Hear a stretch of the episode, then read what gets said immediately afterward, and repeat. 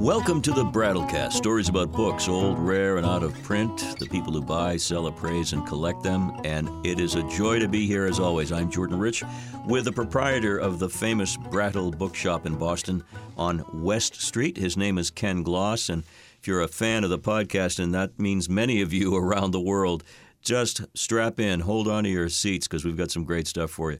First of all, uh, you just came back as we tape this from another Antique Roadshow tour. I was uh, there.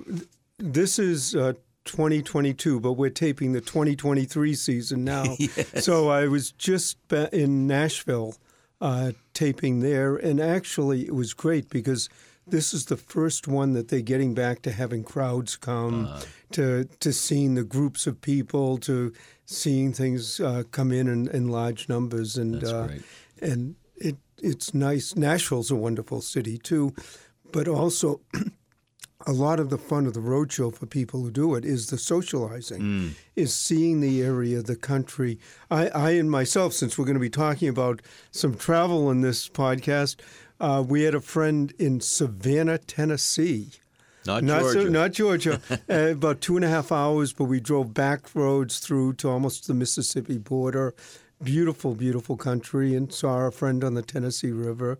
And so the world's opening up a little. Indeed, it is. And you, you tease the fact that we're going to be talking about travel not only in this podcast, but in a few to follow. And the first one is a fascinating subject matter, and the take you have is particularly interesting.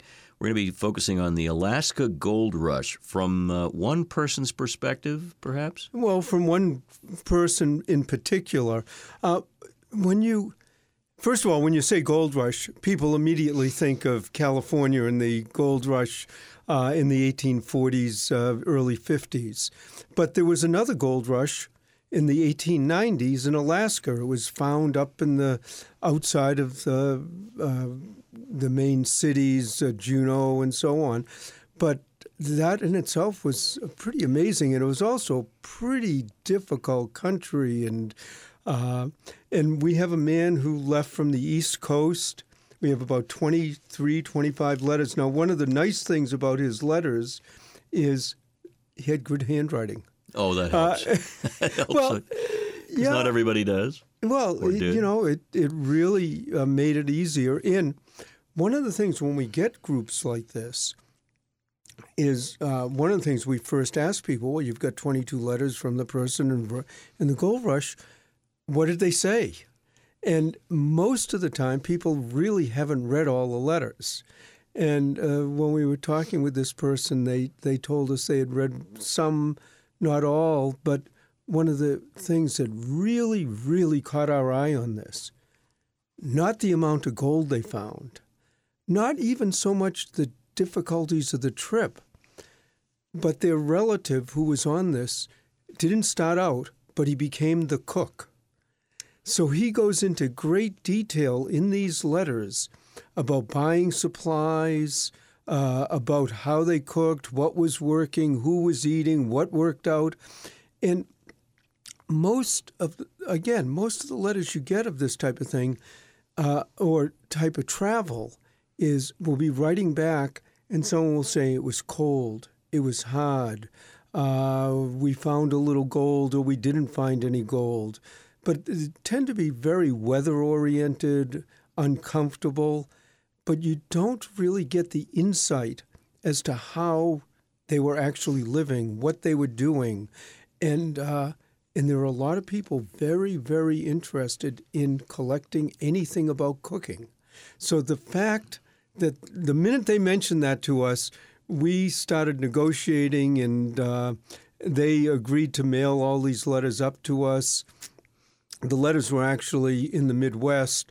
Uh, and when we got them, one of the first things you had to do, and, and people don't always think of this when you're buying letters and journals, uh, one of our employees probably spent about two days reading, not transcribing completely, but reading and then transcribing all the salient details out of it.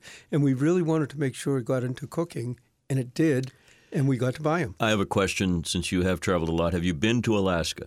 No, I, I, through the Antiques Roadshow, I have been to 48 of the 50 states. Oh my goodness! I have Okay. never been to West Virginia, and I don't know why because I've been all around it. Uh, we have a friend who is uh, just uh, bought a house in Washington D.C., and I said to my wife, "We're going to make a trip to West Virginia just to get that one off, and then hopefully, the Antiques Roadshow will eventually get up to Alaska." And not only will we go for the show, but we'll probably stay a week or so extra. But I am determined to make it. I've been to Alaska on a cruise, a phenomenal trip. And the reason I asked the question is I, I didn't know much about the Klondike Rush and all that, but you get up there and you realize some of these old historic towns were, were built solely to accommodate the the prospectors and of course the women of ill repute who took care of the prospectors. And and the other thing that uh, I always found interesting about Alaska, and again, this is really going off, but my son-in-law played baseball in the Cape Cod League, oh, and he had seriously considered doing the Alaska League. They have a very good baseball league up there because he wanted to play midnight baseball without lights. you can actually do that. It's the weirdest thing. I was there in, in time to see that happen, and they, they do. The light is on naturally till about ten or eleven o'clock. It's wild.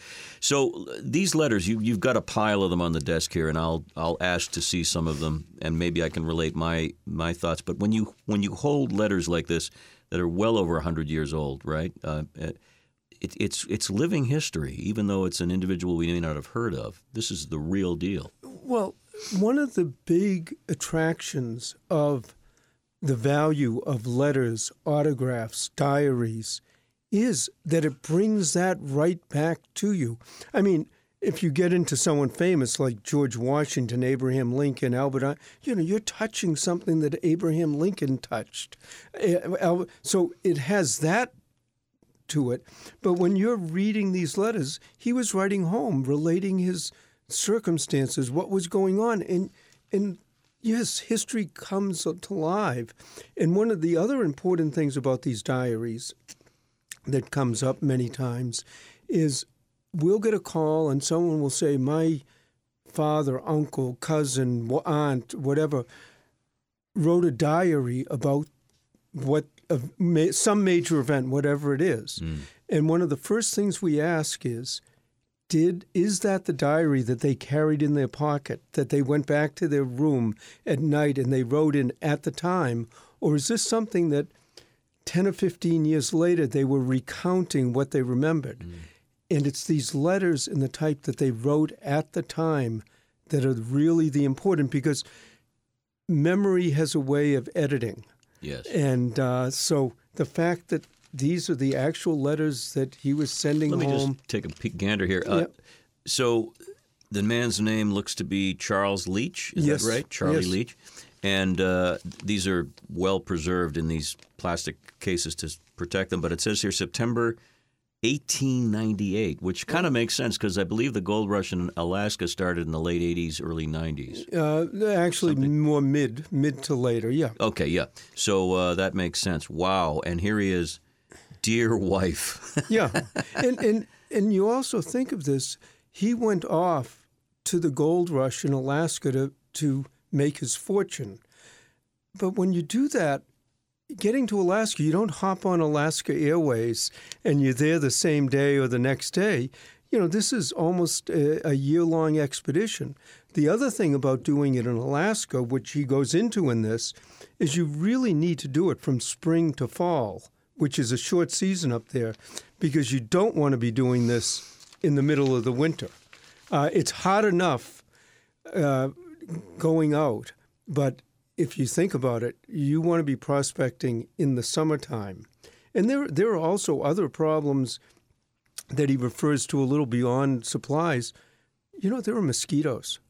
There are lots and lots of mosquitoes when you get out. So it was camping. It was rough uh, times. But what he describes is taking the trains from the East Coast to the Midwest. And there was a group that he went with. And then getting to San Francisco. And, you know, and he was talking about going to the opium dens. He didn't like them. Right. He it wasn't. Um, he didn't like French food either. He liked good old fashioned American food. He wasn't in the big city experimenting with, so he didn't like the better food in San Francisco. But then he would talk about, you know, the camping equipment, what they had to buy out there, uh, how you could spend a thousand dollars, fifteen hundred, which at the time was like spending ten, fifteen, twenty thousand dollars. Uh, but he goes into detail. Uh, the man who was supposed to be the cook didn't work out. So he was talking about buying beans, what type of pot you use, how much water you use, uh, how some things didn't work out. They bought a lot of saccharin, even back at that time, but they hated it. Mm. But if you mashed it up and put it either in the milk or on the rice, it was somewhat edible. But you know, they were saying they spent a lot of money to get some sugar in their diet, and uh, that didn't mm. work out and he sort of each day is talking about what was going on. One day, one of the uh, members of the expedition got sick, uh, not on the food, but got sick. but it cost fifteen dollars to get a doctor to come out and look at him. That's a lot of money at the time. But where I think that this really, really uh, is going to be where eventually it ends up is he's describing all the things he had to buy, how he had to go out and get them, who he was buying them from, the quantities that he needed. Uh, they one time uh, hunted a bear. They caught the bear. And he was talking about they had great steaks from the bear meat. Uh, and uh, you also had to be very careful of the food that it, that you had to make sure nothing got at it.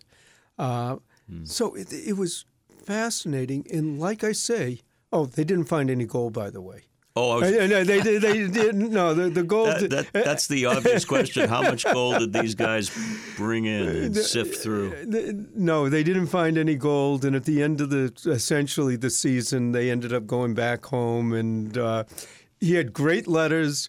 Probably his relatives made more off of these letters that they sold to us, and we might make more in the profit than he even came close to making. I mean, they'd find a touch here and there, uh, but when you again when you're looking at a diary, or this is essentially a diary in letters, what you're looking for is content. Right. Do you, does it transport you there? Does it tell you something that isn't in every book? And that's one of the great things about this. It's even the books about the gold rush in Alaska they talk more about how they mined, yeah. what they did, how they got there, even the transportation, maybe even some of the.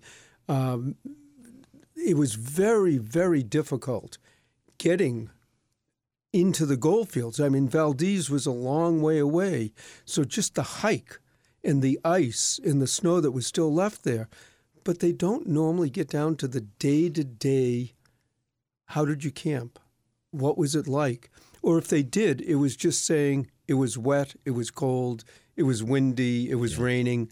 And this man goes no, into you, the you great can, detail. You can see the, the movie in your head. I mean, you can paint that picture based on his descriptions. And, and by the way, he's not thinking of us 150 years later. He's thinking of his wife and his friends back home. But what a story! What a gift he left. He, he was giving the uh, he was giving the real day to day, and the other nice part about it, he was obviously very well educated, very literate, and these letters were also easy to read. Not only did he have good handwriting, but his grammar, his writing was good because you also can run into sometimes diaries like this that the language used or the way they wrote you almost have to interpret also. That's interesting, Ken. It, it suggests that what we think of as the typical gold miner, uh, you know, is rough and tumble, bearded, drinking, swilling, you know, kind of roughneck. And uh, here's a guy who sounds very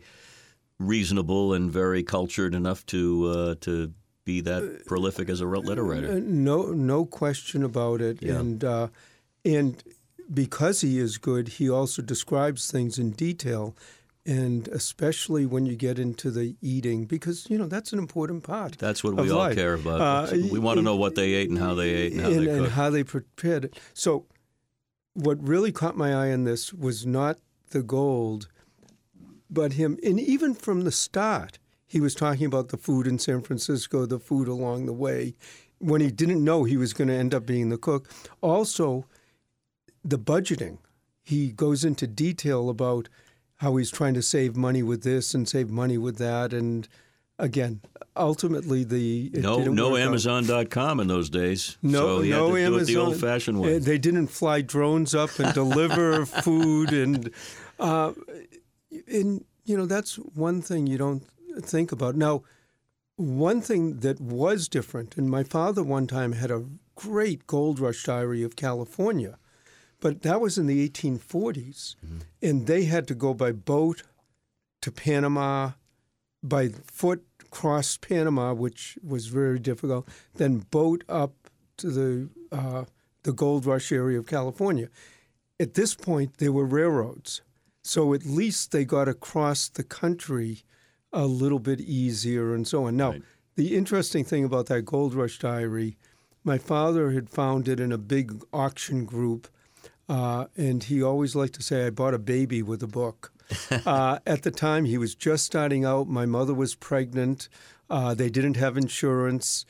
He got this diary. He didn't have money to pay the hospital bills. Sold the diary. Went to the treasurer at the hospital. Paid the bill. Went to my mother and picked up my sister. Not a dowry, a diary. so, eh, but that's the great thing about a lot of this type of material. It's the story. Yeah. It's how much of the story. And we're hoping that this one, because of the cooking, either ends up with a really avid cookbook collector or in a library uh, that specializes in cooking because it gives insight that you don't normally get. And it's fun. It is absolutely fun. We've got more fun topics, so many more to get to on the Brattlecast, but uh, that was really a great trip down memory lane. Now, remember, folks, you can go to the website, which is brattlebookshop.com, and find out more, listen to back episodes, and make suggestions. Ken is always looking for uh, requests, as they say, and we will take them up and uh, continue. Thank you, my friend. See you next time. Well, thank you.